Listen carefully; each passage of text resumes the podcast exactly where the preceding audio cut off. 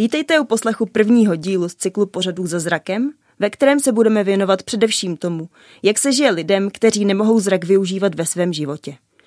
Co se ukrývá v jejich životech za hranicí toho smyslu, tedy za zrakem. Celým cyklem i dnešním pořadem s názvem Pohled do očí vás bude provázet Jana Rambousková. V následujících dílech uslyšíte rozhovory s nevidomými lidmi, kteří se věnují hudbě, spolupracují na přístupnosti například internetových stránek pro nevidomé, věnují se floristice a tak dále. Dnes se budeme věnovat zraku jako takovému a životu nevidomých lidí a dětí z pohledu odborníků.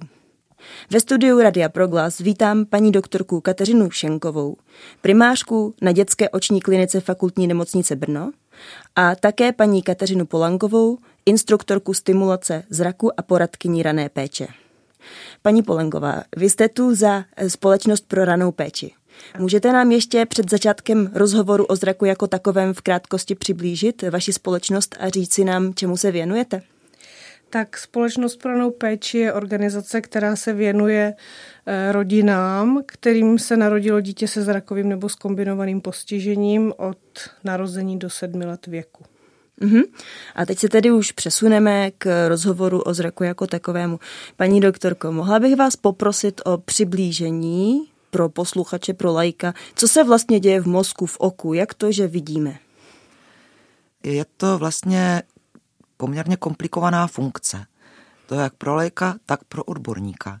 Zraková dráha, přenos impulzu, který vchází do oka přes tkáně oka, které začínají od rohovky, čočky, sítnice, kde jsou buňky, které tyto věmy nebo ty vstupy dokáží zpracovat a přenést dál do zrakového nervu, který ho cestou mozku přepojuje, až se dostane na místo určení ve zrakové kůře, kde je tento věm zpracován, mozkem vnímán a tím vidíme. Zraková dráha je ovšem považovaná opravdu za jednu z těch složitých funkcí lidského mozku. Z toho taky vlastně vyplývá množství možných vád a množství poruch vidění a poruch zraku. Mm-hmm. Pojďme to teď nějak zkusit rozčlenit. Co se vlastně může pokazit u člověka, který má nějakou zrakovou poruchu, nějaký zrakový handicap? Mm. Uh, pokud se jedná o jako poruchu zraku vrozenou, tak tam je samozřejmě těch příčin a možností mnoho. Buď se to týká ta porucha samotného orgánu, to znamená oka, ale může se také týkat jakékoliv té další části, to znamená části neurologické, která je spojená s funkcí mozku. To znamená, pokud máme nějaké poruchy mozku, mohou také z toho vyplývat poruchy zraku. Pokud není v pořádku optický nerv, který je součástí mozkové dráhy, tak ty potom způsobí to, že přesto, že to oko bude v pořádku jako takové orgán, tak opět tam může být porucha zraku. Ta závažnost záleží na tom, v jaké době, pokud mluvíme o vrozených vadách, kdy se dítě s nějakou poruchou zraku narodí, tak ta e, závažnost toho postižení záleží jednak tedy na tom, které části se to týká, jestli oka, anebo i dalších těch struktur mozku a neurologických problémů. A záleží také na tom, kdy ta vada vzniká, protože podle toho vlastně, jak to souvisí s vývojem toho embrya a s vývojem toho dítěte, ta závažnost toho postižení může být různá. Ať už od těch úplně nejzávažnějších vad, od vad, které jsou spojené s dalšími neurologickými a dalšími komorbitami, to znamená jinými poruchami u toho dítěte, nebo nemocemi mozku, vrozenými vadami dalších částí toho mozku, a nebo se bude týkat jenom toho vlastního oka, může se týkat jednoho oka, může se týkat obou očí a tak podobně. Dá se říct, že se tedy může jednat i o neurologický problém? Ano, přesně. Spolupracujete v rámci vaší praxe s neurology? Samozřejmě, no tak my jsme dětská nemocnice, která obsahuje všechny tady tyto, eh, tyto oddělení a kliniky, které spolu úzce souvisí. Vlastně to dítě, pokud eh, po porodu už jsou nějaké pochybnosti, nebo to dítě má závažnější vady, tak většinou se dostane už eh, po porodu na vyšetření jak neurologa, tak očního a často se to děje už za pobytu v té nemocnici mm-hmm. nebo v porodnici. Mm-hmm. Nebo z porodnice, kam je odesláno na novorozenecké oddělení, novorozeneckou jípku do nemocnice. Mm-hmm. Teď bych ráda, kdybychom si mohli trochu přiblížit ty vrozené zrakové poruchy. Kdy se může stát ta porucha? V jakém měsíci vývojí plodu, pokud eh, mluvíme o nějaké poruše, která vzniká už vlastně v průběhu těhotenství? No, může se to stát v podstatě kdykoliv mm-hmm. a záleží na tom, o jakou část toho oka se jedná a podle toho, jak jsem říkala, tak potom v kterém měsíci se to stane, tak to postižení bude různé a bude různě závažné. Stejně jako je ta funkce vidění komplikovaná, tak jak i funkce zakládání vlastně toho oka e, poměrně komplikovaná. Takže pokud se jedná o ty závažnější vady nebo závažné vady v prvním a začátkem druhého trimestru, tam ty vady mohou být opravdu závažné a dítě se může narodit nevidomé, včetně toho, že se můžou narodit děti s poruchou i vývoje, že tam třeba to oko chybí nebo je tam jenom plný zbytek jako nějakých založených tkání, které samozřejmě na vidění potom nejsou vůbec použitelné. I třeba může dojít poruše zraku v pozdějším třetím trimestru. Typický příklad jsou nedonošené děti, které se rodí v časném týdnu a rodí se velmi brzo, nemají dorostlou cévní strukturu sítnice, takže potom z toho můžou inzultovat další vady a vady spojené tady s tímto. Mhm. Je porucha zraku dědičná? Některá ano. A kdy ano a kdy ne? Nejsou dědičné, tady ty vrozené velké anomálie mohou být spojené s určitou dědičností.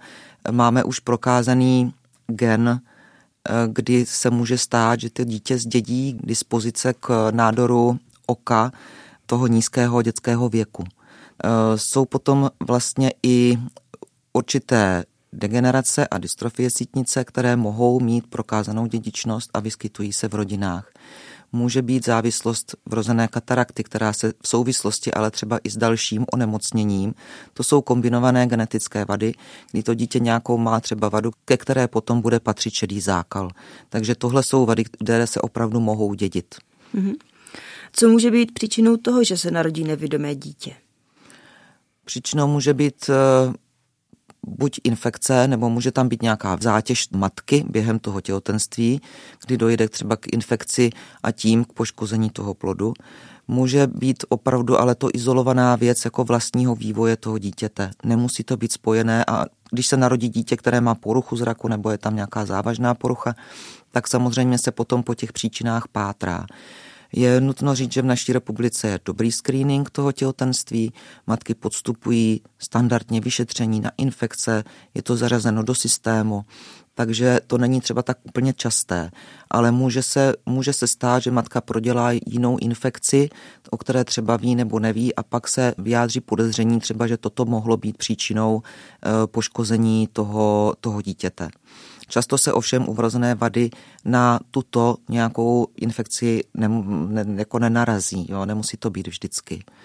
A potom je to otázka toho, že tam došlo k nějakým změnám během vývoje, tak jako u ostatních vrozených vývojových vád. Mm-hmm. Slyšela jsem, eh, že někteří lidé také oslepli v důsledku pobytu v inkubátoru. Jedná se o mýtus nebo je to pravda? Uh, jedná se o mýtus v tom smyslu, že Inkubátor nikdy nikoho neoslepí. Ale je pravda, že předtím, než nastala možnost léčit vlastně ty nedonošené děti, které se rodí s nedorostlou sítnicí, nemají tam dorostlé ty cévy, protože se narodí brzo. A tam, pokud je to onemocnění se rozvine, tak tam dojde ke změnám, které to dítě oslepují. To předčasně narozené. A tohle vzniklo s tím, že každý předčasně narozený dítě je v inkubátoru, to znamená, že inkubátor znamená, že to dítě bude slepé. Ale tomu došlo u těch dětí, které vlastně eh, tímhletím, eh, tou, měli tu sítnici, došlo k tomu onemocnění a eh, ve chvíli, kdy se objevila už na to léčba, tak těch dětí začalo ubývat. Ale došlo k tomu taky proto, že dřív všechny ty nedonošené děti, když se narodili jako hodně brzo, tak se vlastně udržovala tam vysoká hladina kyslíku, protože oni mají samozřejmě velké plicní potíže. Oni nemají dorozvinuté plíce. Takže bylo potřeba jim tam saturovat, dávat jim tam kyslík, tak, aby oni mohli vlastně být naživu, nebo aby to vydrželi. Ale ten kyslík způsoboval právě to, že se rozvinulo to sítnicové onemocnění. Takže oni potom slepli během toho pobytu v inkubátoru. V dnešní době už se to nějakým způsobem upravilo, množství toho kyslíku? Ano, jak jde ten vývoj té medicíny dopředu, tak se přišlo na to, že kyslík je ten, který spouští vlastně tu kaskádu těch eh, receptorů, které reagují v té sítnici na to tak, že vytvoří ten problém. Jednak strašně šla dopředu neonatologie, to znamená péče o novorozence a o ty nedonošené. To máme na velmi dobré úrovni a ty pokroky jsou veliké a vysoké. A vlastně v dnešní době se to dítě eh, křísí jenom v případě naprosté nezbytnosti. Jinak se vůbec jakoby po porodu toho nedonošence kyslík jako takový nepoužívá, pokud to není naprosto nezbytně nutné. A potom se hlavně v tom inkubátoru úplně jinými způsoby už teď vlastně řídí a reguluje ta hladina kyslíku. Takže to dítě se snaží udržet co nejvíc tak, aby tam nebyly výkyvy kyslíku, aby to dítě nemělo jakoby toho kyslíku moc a pak zase málo, jo. umí to už daleko líp. A v dnešní době taky už máme daleko jiné možnosti, jak zvládat to sítnicové onemocnění, takže v dnešní době ta situace je výrazně odlišná než dřív. thank you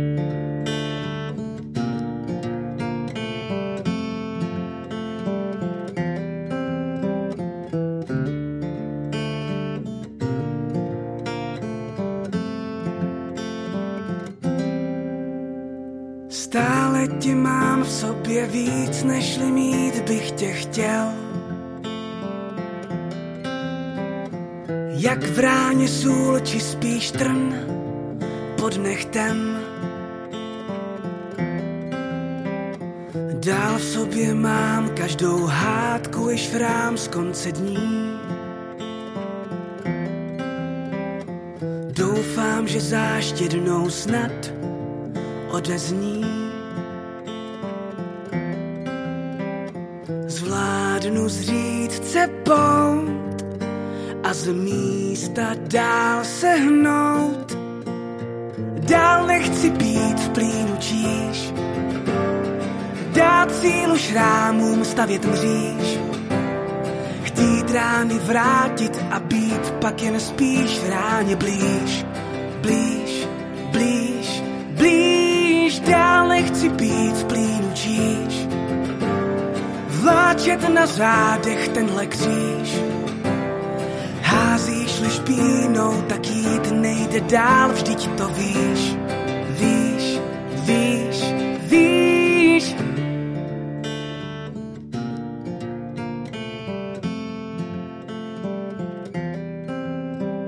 Stále tě mám v sobě víc, nežli dál můžu sníst.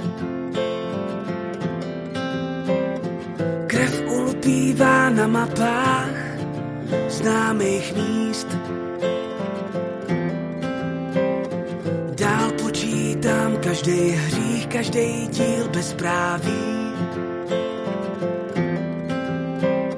Hrány, co čas, jak už vím, nespraví.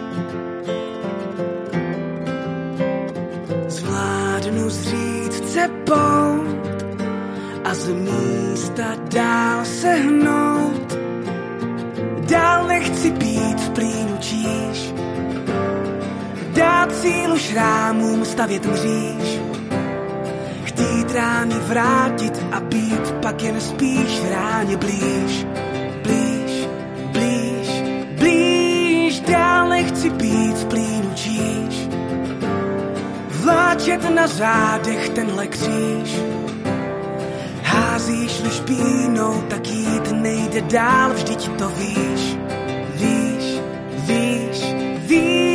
zvládnu zřít cepou, nechat tu špínu, ať spláchne ji prout, zvládnu zřít cepou, zvládnu už z místa sehnout, dál nechci být v plínu číš, dát sílu šrámům stavět mříž.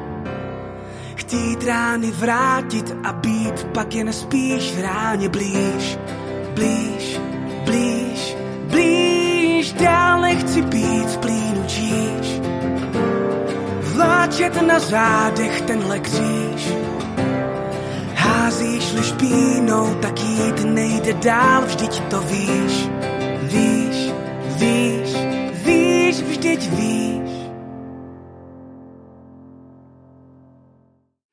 Vyvíjí se nějak v průběhu času oftalmologie, že vady, které dříve nebyly léčitelné, No, vůbec samozřejmě. v dnešní době už léčitelné jsou? No, samozřejmě. Vyvíjí se to, eh, oční obor eh, je hodně jednak eh, závislý na technice a ten technologický pokrok je obrovský. To znamená, že umožňuje operovat ať u dospělých nebo následně tím i u dětí věci, které dřív léčitelné vůbec nebyly. Máme prostě možnosti, jak vyměnit sklivec, to znamená tu tekutinu, jak zvládnout, když hodně masivně nakrvácí do oka. Operační techniky jsou samozřejmě daleko dokonalejší. Eh, ten pokrok je tam obrovský, takže to, co dřív by ti lidé byli odsouzeni třeba k trvalé k oslepnutí, tak dneska už se tak dít nemusí. Dřív samozřejmě třeba, když to srovnáme s tou historií, tak šedý zákal, zákal té čočky, znamenal pro člověka, že se mu ta čočka vyndá, a mu samozřejmě chybí ty dioptrie, bude nosit strašně silný brejle, protože potřebuje nahradit tu čočku. To už se dávno dělá tím, že vlastně se tam dá jiná umělá čočka. Teďka s tom tím jsou takové pokroky, že se to vlastně dá udělat tak, aby ten člověk měl dokonalý vidění, nepotřeboval brýle, dá se to vypočítat u těch dospělých téměř na dioptrii.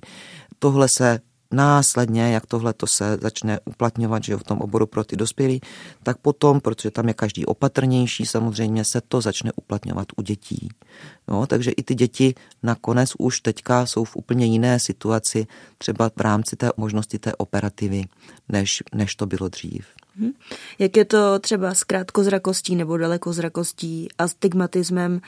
Jsou tyto poruchy nějakým způsobem léčitelné bez laserové operace, když do toho tedy nepočítáme užívání například brýlí nebo čoček? Mm, to, co jste jmenovala, to jsou vlastně dioptrické vady. Mm-hmm. To jsou všechny tři dioptrické vady, které může být. Dítě nevidí na blízko nebo na blízko a na dálku a to se šikmení u toho astigmatismu. Tyhle vady jsou, to se generace řeší pořád stejně. Brýle, jo, kontaktní čočky, jo, tady tohleto, bez toho se to dá těžko zvládat. Nicméně v dnešní době nebo v posledních letech pár, protože problém té krátkozrakosti se stává takovým společenským tématem, a přibývá hodně vlastně dětí a lidí, tím pádem dospělých, kteří jsou krátkozraký. Hodně se to vlastně v těch populacích jako objevuje a objevuje se tam myopie daleko častěji než dřív. A z toho samozřejmě vychází také snaha o to, to nějakým způsobem zvládnout nebo vytvořit nějaký nový mechanismus a zjistit taky proč, že? proč se to projevuje. Takže podle posledních nějakých poznatků a možností těch studií je to dáno nevyrovnanou zátěží sítnice, kdy počet dětí, který trvale koukají do mobilu, takový to oblíbený téma rodičů, pořád koukáš do mobilu, a, a vlastně zatěžují úplně nevyrovnaně tu sítnici, to znamená, že zatěžují jenom tu centrální část a tu periferii ne a dochází tam k vývoji vlastně toho myopického konu a tím, že tím se rozvíjí ta dioptrická vada. Takhle je teda poznatek, takže jak říkala maminka, nečti, skazíš si oči, tak se zdá, že na tom může být opravdu něco pravdy. Takže z toho vyplývají v současné době studie, které už proběhly třeba v těch azijských zemích, a v současné době probíhá velká multicentrická, to znamená po různých pracovištích studie, která má za úkol sebrat větší nebo velké množství pacientů s tady s tou krátkozrakostí, kteří absolvují pokusně jako léčbu je to vlastně taková, jestli, jestli s nimi atropin nízko, který jim vlastně bude trošku malinko bránit v té akomodaci, to znamená v tom doostřování, tak jestli dokáže zabránit tady ta léčba tomu, aby ten počet dioptrií narůstal. Tak to je teďka taková poslední, ale jinak v rámci dioptrických vad není žádná nová změna. Mm-hmm. Proč někteří lidé čtou bez brýlí v 80 a jiným se zrak začne zhoršovat už ve 40? No, to je, to je zajímavá otázka. To nevíme. Vlastně ty poruchy toho čtení, jak už prostě má člověk, jak se říká, má krátké ruce, potřebuje brýle na blízko, tak je to dáno vlastně elasticitou té čočky vlastní. Protože ta díky tomu tahu svalu má schopnost se oplošťovat a stlušťovat. A tím, jak ta čočka pracuje, tak tím vlastně nám doostřuje to vidění na blízko a vidění na dálku. A s rostoucím věkem se elasticita nebo ta pružnost té čočky vlastně mění. Proč u někoho se mění ve 40 a potřebuje brýle ve 42, někdo v 50, někdo v 80 čte bez brýlí. To je asi dáno mnoha faktory, ať už genetickými, způsobem života, způsobem zaměstnání, celoživotní zátěže, zemních vlivů a tak dál. To asi nerozhodneme. Mm-hmm.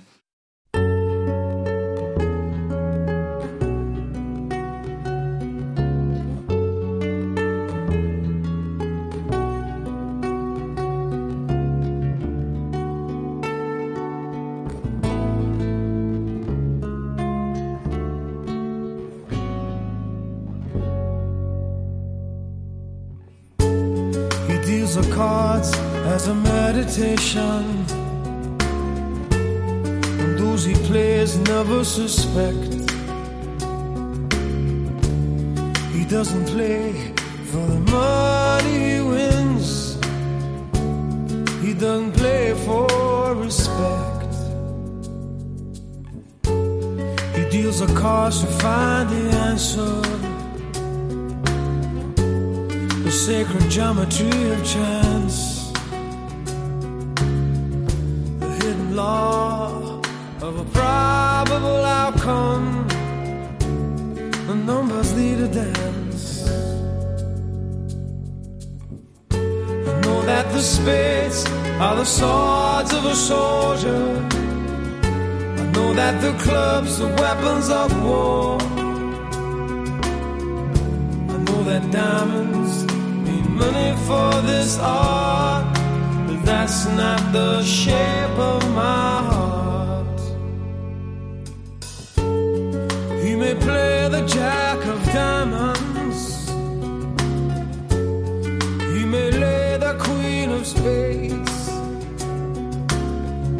he may conceal a king in his hand while the memory of it fades.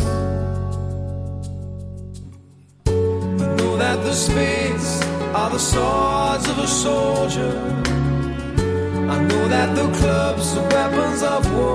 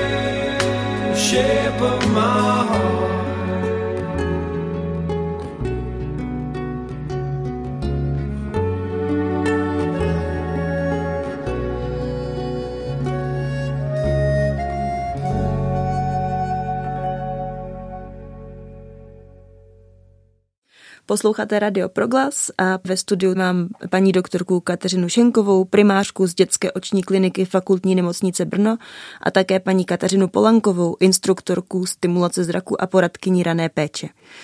V předcházející části rozhovoru jsme si povídali především s paní doktorkou Kateřinou Šenkovou a nyní bych se obrátila na vás, paní Polanková. Můžete nám přiblížit, jakou péči vaše společnost rodinám a handicapovaným lidem nebo dětem může poskytnout a jak péče probíhá? Tak, jak jsem řekla, tak naše služba je sociální služba, která se zaměřuje tedy na rodiny s dětmi se zrakem nebo s kombinovaným postižením. Je to terénní sociální služba, to znamená, že vlastně prioritní je práce v té rodině, protože pracujeme s malýma dětma, který na začátku toho života většinou eh, často tráví čas třeba po nemocnicích nebo prostě v různých třeba rehabilitacích a tak, tak základem je, aby prostě je další služba, jako kdyby nezatěžovala a proto jezdíme k ním domů do přirozeného prostředí, kde, kde jsou v klidu, kde jsou v bezpečí, kde to znají. Eh, ta služba funguje tak, že nás rodina osloví, dozví se buď v dětské nemocnici, nebo v nějakým jiným prostředí, nebo mezi sebou si maminky dneska fungují už ty sociální sítě. Ale většinou nejvíc dětí určitě máme z dětské oční kliniky nebo i z té neurologie, tak vlastně nás osloví a požádají o tu službu. My samozřejmě nefungujeme celorepublikově jako brněnský středisko, takže je pro nás důležité, aby ta rodina spadala a bydlela v rámci Jihomoravského kraje, části kraje Zlínského nebo části kraje Vysočina a samozřejmě, aby taky splňovali naši cílovou skupinu. Když to splňují, tak my si rodinu pozveme k nám, kde e, vlastně jim tu službu představíme, řeknou, jaký můžou využít veškeré možnosti a součástí toho je takzvaný funkční vyšetření zraku, kde vlastně už pracujeme s tím, s čím ty děti přijdou. Například, že mají takovou zrakovou vadu, ale jak vlastně funkčně to oko eh, na tom je. Jestli třeba eh, vidí světilka, jestli vidí barvy, mm. jestli vidí do blízka, jestli vidí i trošku do dálky. Vlastně zjišťujeme, aby to bylo praktické, aby jsme těm rodičům dali tu informaci. Ano, dítě má takovou zrakovou vadu, ale když se mu přizpůsobí prostředí, hračky, tak může se dál vyvíjet jako ostatní děti. Může si hrát, můžou si oni s ním hrát, ale doporučíme jim prostě s čím třeba a jak. A eh, když eh, řekneme, že máme co nabídnout v rámci té zrakové stimulace, tak ta rodina vlastně se stane na základě smlouvy o poskytnutí služby naším klientem, je jí přidělená poradkyně, a už vlastně jezdí do té rodiny poradkyně, kde samozřejmě neřeší jenom to dítě, jeho vývoj, ale řeší i další věci, jako je e, sociální poradenství, e, literatura, pučování pomůcek a hraček, e, předání kontaktu na třeba na další odborníky a tak. My teď hovoříme v Brně, ale společnost pro ranou péči se nespecializuje pouze na Brno. Mm, mm, mm. Předpokládám, že je dosažitelná i v jiných krajích České ano. republiky. Je to tak, že ta organizace vlastně obsáhne celou Českou republiku, protože máme pobočky v Praze, v Českých Budějovicích, eh, v Olomouci a v Ostravě. Mm-hmm. Co třeba rodiče mohou dělat, když zjistí, že jejich dítě je vážně zrakově handicapované? Tak mohou se na nás, oni to zjistí, oni to, oni to eh, zjistí, určitě to zjistí uh, u toho lékaře, to je prvotní. A většinou dostanou na nás kontakt, protože um, v té nemocnici se tuto informaci dozví. Dozví se třeba, jak to bude teďka nějakou dobu vypadat, ale vlastně jak ten vývoj půjde dopředu, jak ta hra s tím dítětem půjde dopředu, jak obecně, tak tam na to ani není třeba čas takže si myslím, že oni dostanou prostě ten kontakt a my už se s nimi třeba o těchto věcech jako bavíme i o té budoucnosti, o tom, jak by to třeba mohlo být. My to samozřejmě taky jako nevíme. U, u žádného dítěte nemůžeme vědět, že teďka prostě vidí něco a že to takhle stejný bude za, za třeba za rok, za dva. Ale prostě budeme se snažit ty zrakové dovednosti udržet a rozvíjet je. Když už ne rozvíjet, tak aspoň je udržet. Ale samozřejmě jsou taky zrakové vady, které vlastně nejdou dopředu, ale bohužel vlastně ty děti prostě třeba oslepnou.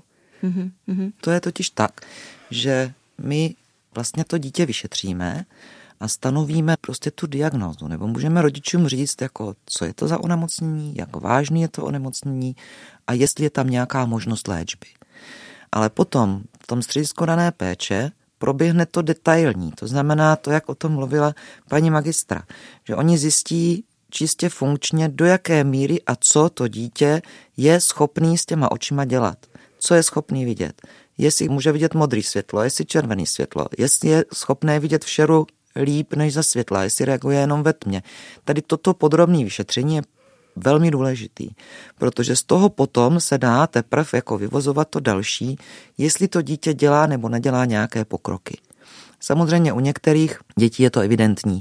Pokroky dělají, rodiče to vidí, jo, ty děti se začnou chovat jinak, jo. Takže to všechno uh, u těch dětí se dá jakoby třeba určit, ale pak jsou děti, které jsou třeba opravdu uh, handicapovaný tak, že se to u nich vidět nedá, že oni to rodiče to třeba nepozorují nebo nebudou to pozorovat tak snadno. A o to je tady to středisko není péče, který ty lidi vede. A vede ty děti tímhle tím způsobem pečlivě k tomu, aby oni s nimi jednak pracovali, aby měli ty možnosti a dávají možnosti toho, jak s tím dítětem zacházet a co od něho čekat. A jak jste říkala paní magistro, dítě, který vlastně je nevědomý, hmm. tak eh, do střediska rané péče patří, protože oni naučí i to dítě, i ty rodiče další mechanismy toho, jak pracovat pro to, aby se to dítě vyvíjelo, aby třeba se mu vyvíjela motorika, protože u nevidomého dítěte není jednoduchý to dítě naučit lézt, naučit ho chodit, jo, jakým způsobem a tak dál, jo, jak pracovat s tím rozvojem i těch dalších, aby to dítě nemělo ty handicapy navázaný na tohleto další. Mhm. Vy už jste o tom možná, paní doktorko, hovořila. Je možné zjistit nějakým způsobem už v těhotenství, že dítě se narodí jako nevidomé? U málo čeho. Mm-hmm. Těch vad je velmi málo, co se dají zjistit dopředu. Tak já vím, že oni postupují matky jako genetické mhm. vyšetření, že? ale to je obecné, to do toho nespadá. E, může se stát, že pokud by došlo k nějakému pečlivému vyšetření, takže se třeba přijde na to, že tam není opravdu vyvinuté to oko vůbec. Jo? Ale to jsou opravdu dost často třeba i vady, které souvisí s jiným poškozením, které už je třeba na tom ultrazvuku zjevné ale jako velmi málo. To oko je tak křehká a drobná věc a tak komplikovaná, že tady toto se opravdu většinou zjistí až po narození. Mm-hmm. Ale jsou to třeba děti, které se k nám dostanou velmi brzy mm-hmm. do té péče, protože vlastně hned po tom narození se třeba zjistí, že mají malý oko, nedovyvinutý oko a opravdu dostanou na nás ten kontakt a vlastně jsou v té péči třeba do měsíce po narození.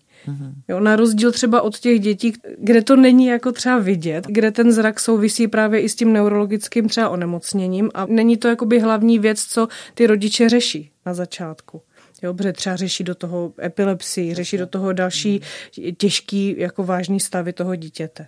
Oni jsou třeba první měsíce dva, tři stráví v nemocnici. Jo, jasný. Po narození, takže oni se nedostanou hmm. do střediska rané péče dřív, hmm. než se dostanou domů. Hmm. Že? A domů se dostanou často po opravdu pár měsících, že tam tráví třeba tři, čtyři měsíce někteří. No. Hmm. Bývá to už teď pravidlem, že vás nemocnice osloví?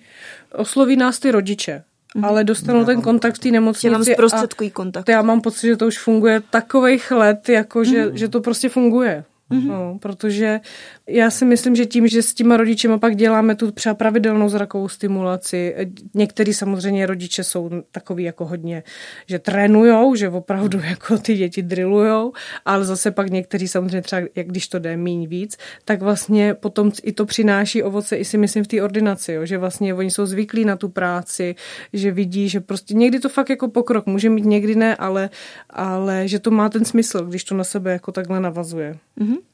Jaké druhy pomoci jsou k dispozici pro lidi, kteří mají nějaký zrakový handicap obecně? Teď mám na mysli Světluška například, eh, tak, organizace Okamžik. Jo, tak myslím si, že pro ty děti hned od toho narození je v podstatě jenom uh, ta raná péče, kterých je samozřejmě celá řada. Každá z z těch služeb se zaměřuje třeba na jiný diagnózy onemocnění s těma dětma. My se zaměřujeme na zrak, ale třeba organizace tam tam se zaměřuje na sluch. Takže těch organizací je víc, protože už řešíme s dětma eh, předškolní zařízení, eh, speciálně pedagogický centrum. To už jsou vlastně součástí školského systému, kde ta rodina už musí být vtažená, protože máme povinný předškolní vzdělávání. Tak, takže to jsou služby, které jako kdyby na nás navazují a spolupracujeme. A potom jsou to samozřejmě, když jste mluvila Světluška, Leontinka, to jsou nadace, které vlastně pomáhají finančně těm rodinám, protože třeba rodiče nemusí mít na některý, na některý ty Prostě jako... pojišťovna jim neuzná nárok na jo. nějaké pomůcky. Třeba na často jo? na brýle. Třeba Světluška no. přispívá často na brýle, brýlové obruby, protože ty děti to je pro ně jak další hračka kolikrát, takže třeba ničí a ta pojišťovna jim to, já nevím, jestli jim přispívá jednou ročně, takže třeba tady už můžu zažádat víckrát. Nebo, nebo i na ty technické pomůcky, jako je třeba iPad nebo něco takového. Hmm.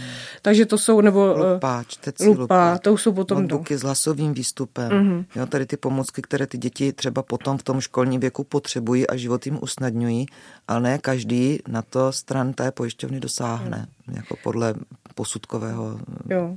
lékařství. A, a vlastně na to pak už navazují, co se týká těch pomůcek, hodně tyfloservisy, které sice nejsou úplně pro děti, většinou spolupracují už od té střední školy až, ale taky se určitě dají domluvit, skontaktovat Tyflocentrum. A ten okamžik, to je zrovna už organizace potom pro dospělí a těch organizací je určitě jako celá řada a tam už já ne to mm, jasně. ne, úplně neznám.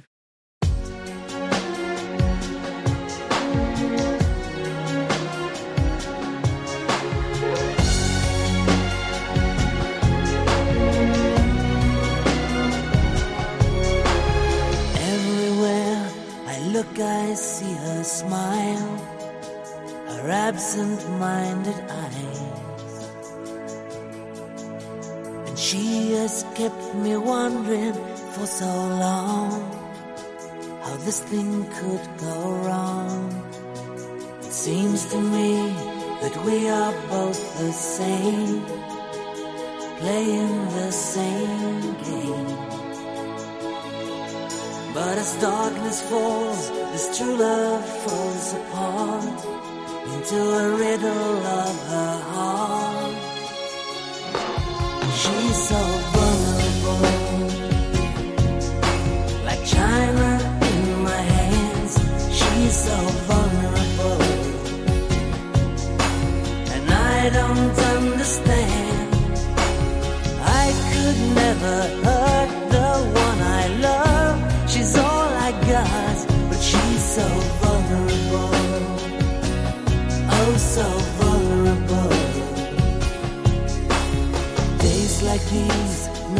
should be alone.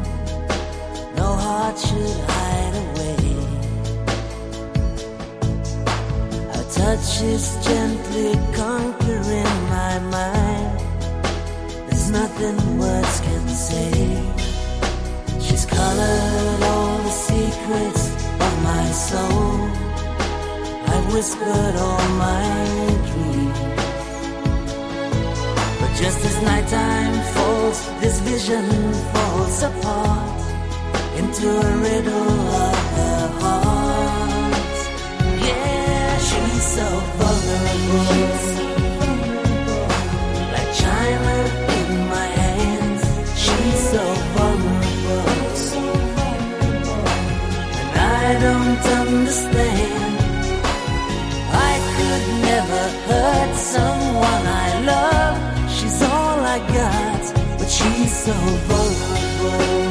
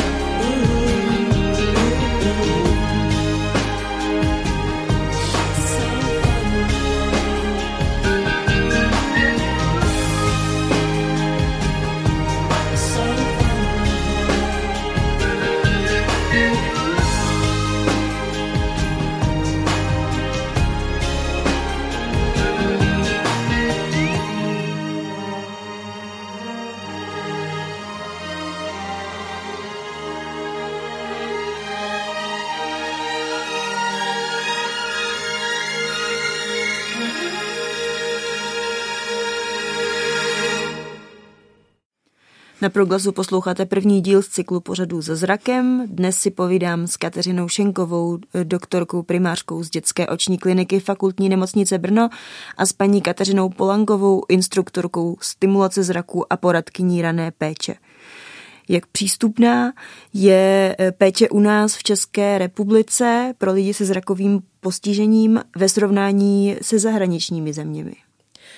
To je dost složitá otázka, protože eh, ty služby v zahraničí jsou, fungují. My jsme se před těma 30 rokama nebo po té revoluci inspirovali samozřejmě ze zahraničí, ale eh, někde eh, to funguje trošku jinak než u nás. Jo. Třeba raná péče třeba v Rakousku je povinná pro ty rodiny, aby dostávali sociální dávky a ten systém je prostě povinný. U nás to tak není. U nás to opravdu záleží na tom, že ta rodina si řekne, jestli tu péči chce nebo nechce. A myslím si, že dostupná je v rámci té České republiky, ale samozřejmě záleží, jak ty organizace jsou na tom kapacitně.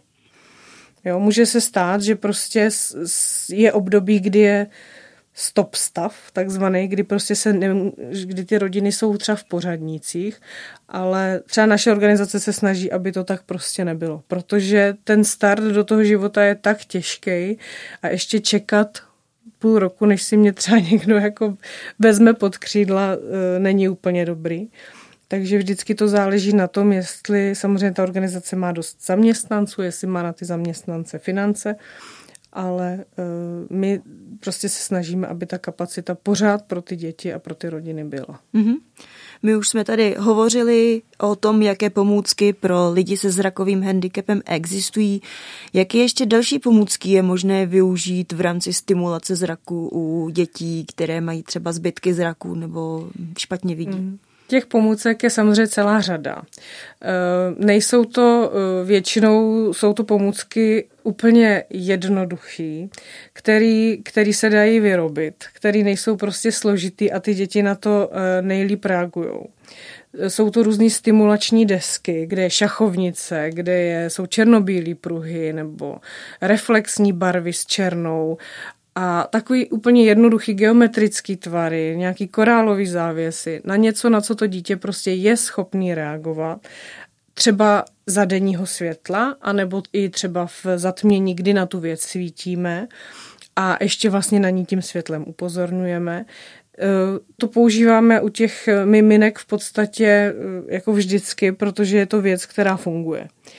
A samozřejmě potom i i ty děti mají běžné hračky, ale třeba je ty hračky trošku je přizpůsobíme, že je něčím zvýrazníme, že tam třeba dáme na tu hračku rolničku, protože často ty děti třeba s těžkou zrakovou vadou mají v pořádku sluch a orientují se sluchem, takže potřebujeme, aby jsme ten zrak zaujali, tak trošku za něčím zacinkáme a jako motivujeme to dítě, aby se i tím směrem otočilo, kde ta věc je a aby se třeba na tu věc podívalo. Dneska je takový docela dobrý trend, že se začínají vyrábět hračky kontrastní, černobílé knížky a to dřív jako nebylo, to jsme hodně museli vyrábět. Teď je to lepší, teď i frčí zase zpátky takový ty reflexní barvy, žlutý, oranžový, růžový, to je taky dobrý. To jsou barvy, které ty oči mají rádi. Takže eh, v tuto chvíli tohle mají ty rodiče jako mnohem jednodušší, než třeba před 20 lety, kdy jsme opravdu střihali a dělali šachovnici. A když se začal vyrábět balící papír, ale šachovnice, tak jsme tam posílali všechny rodiny, protože to bylo velký boom. Jo.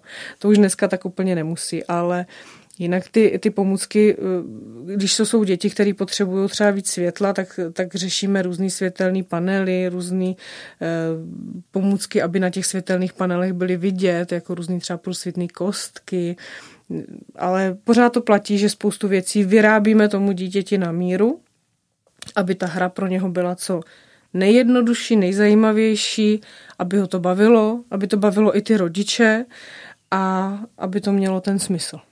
Mhm.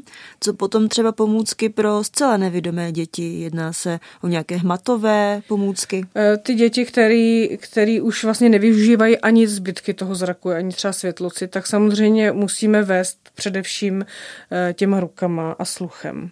Takže je potřeba, aby vyzkoušeli i e, různý materiály, aby věděli, že nejsou věci jenom hladký, ale že jsou věci i drsný, že jsou věci špičatý, že jsou věci kulatý, aby prostě opravdu s těma rukama se naučili. Už vlastně v rámci toho předškolního věku už potom je učíme hry, který souvisí už později s šesti bodem, to znamená s brajlovým písmem, tak je prostě učíme, jak ty ruce se vedou, aby prostě uměli. A samozřejmě ale i ten sluch hraje roli, aby věděli, že jsou zvuky příjemný, nepříjemný a v tomto smyslu se s těma dětma pracuje, protože to jsou třeba děti, které dlouho nejdou do stoje. Jsou to děti, které mají bezpečnou pozici prostě v sedu nebo v lehu, tak vlastně se pokoušíme je motivovat k tomu, aby se nebáli do toho prostoru trošku jít, aby věděli, že ten svět existuje i okolo nich, takže různý vodící tyče, třeba i doma pomáháme s úpravou prostředí, aby eh, rodiče věděli, že se dá něco udělat a to něco velmi zjednoduší život tomu dítěti.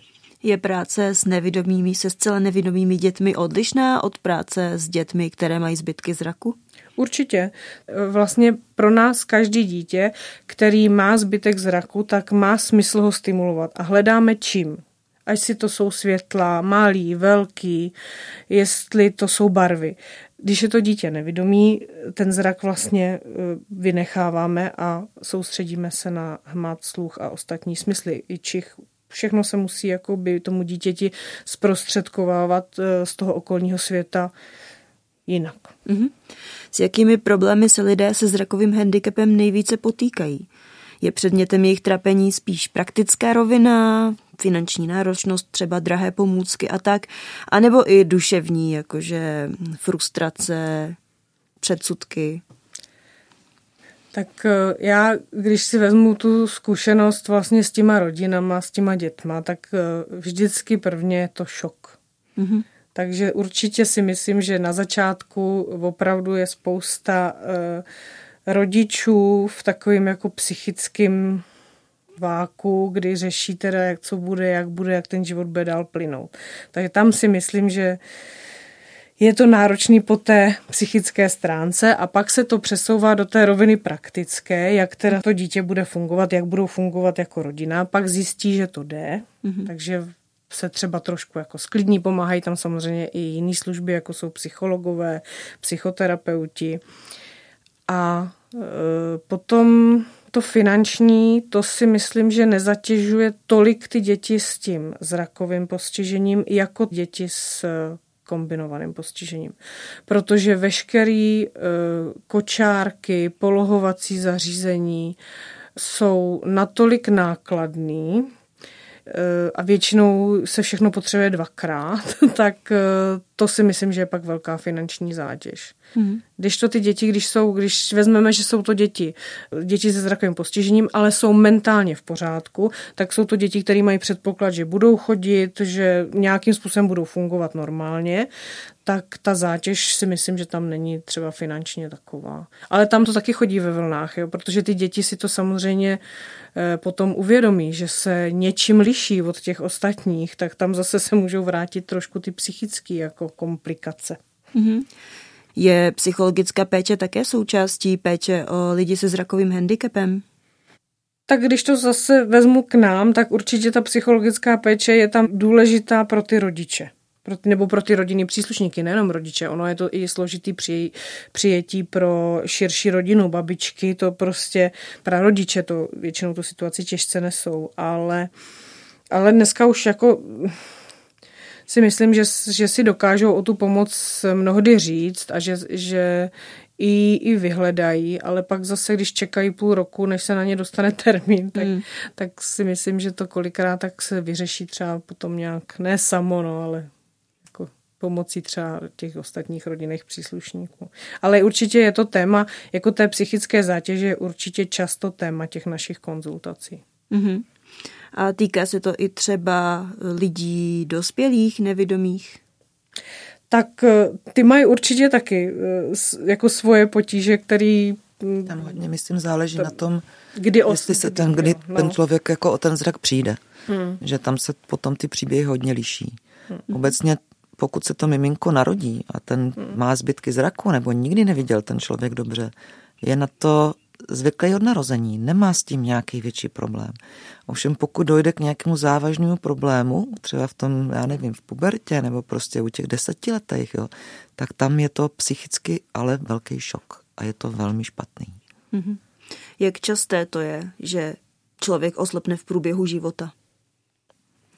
To je jako obecná otázka v průběhu života. Co to znamená? V průběhu života máme od 3, od 5 let do, do tak dejme 80. tomu od eh, těch deseti, jak jste řekla. Jakože když se toto stane. Eh, Naštěstí to není častý, ale stávají se úrazy, stávají se velmi nešťastní úrazy. Může dojít ke komplikacím a není to naštěstí časté. Stejně tak jako v tom mladším dospělém věku, ta častost není tak vysoká, že? ale pokaždé, když se to stane, tak je to v podstatě velká tragédie. Mám pocit, že, že jednou za čas, jo, není to úplně Mhm. třeba, nevím, jednou za pět let, opravdu se k nám třeba dostane dítě v pěti letech, protože má po úraze. A nebo má nově nádor oka a přestane vidět. Stane se to jednou za. Ale stává se to. A zase úplně jiná situace potom. A to už se to řeší i s těma dětma, protože to jsou že, jo, děti, které do té doby byly zdraví. Paní doktorko, setkala jste se někdy s nějakým kuriozním případem, který se vyvíjel ve vaší ordinaci trošku jinak, než bylo očekáváno? No, eh, tady jestli kuriozním, eh, úplně, jako je pravda, že někdy ty děti, jako oni dost překvapí, jo, že eh, to, jak říká tady paní magistra, my sdělíme diagnózu, ale to, co já vidím, nebo co tam najdu, ještě ne, nemusí být ve shodě a nemusí to znamenat vždycky stejnou, jako by tu funkční změnu toho oka. To znamená, myslím tím, že třeba já řeknu, no, já vím, že má prostě ten nerv je špatný, ale nemůžu tím jednoznačně současně říct, že to oko nebude vidět, anebo jak špatně bude vidět. To se dá zjistit teprve tím vyzkoušením té funkce. A to stejné, když je tam třeba, měla jsem holčičku, ta se narodila se závažnou vrozenou vadou obou očí, vlastně kdy nedojde eh, vývojově k tomu, že se tam rozliší úplně přesně ty všechny části v té přední části oka, takže ty rohovky jsou šedý, eh, není tam čočka fyziologická, jo, všechno je to, všechno je to takový to, že v podstatě bude mít nějaké zbytky zraku podle toho, co jsem viděla já. Oni chodili do střediska rané péče, pokud se s tím dítětem smysluplně cvičí, tak ty funkční výsledky jsou daleko jiný než u dětí, které to neabsolvují. A ta holčička vyhrála soutěž někde, její, její nějaký jakoby obrázek jel do Japonska na celosvětovou soutěž, protože strašně krásně maluje. Mm-hmm. Ale vypadala na začátku, že prostě ty šance jsou velmi špatný nebo velmi malý. Jo. Mm-hmm. Takže takhle ty děti někdy, to je, to je to příjemné na tom, že vlastně někdy ty děti překvapí v tom dobrém slova smyslu. Tak tímto zakončíme náš dnešní pořad, první díl eh, z cyklu pořadů za zrakem a eh, dnešními hosty byla paní doktorka primářka Kateřina Šenková z dětské oční kliniky fakultní nemocnice Brno a paní magistra Kateřina Polanková, instruktorka stimulace zraků a poradkyně rané péče. Já vám děkuji za to, že jsme se mohli trošičku víc ponořit do očí, do této problematiky. Děkuji vám za přiblížení vaší práce a děkuji také za rozhovor. Děkujeme, Děkujeme. taky. Naschledanou. Naschledanou. Od mikrofonu se s vámi loučí také Jana Rambousková.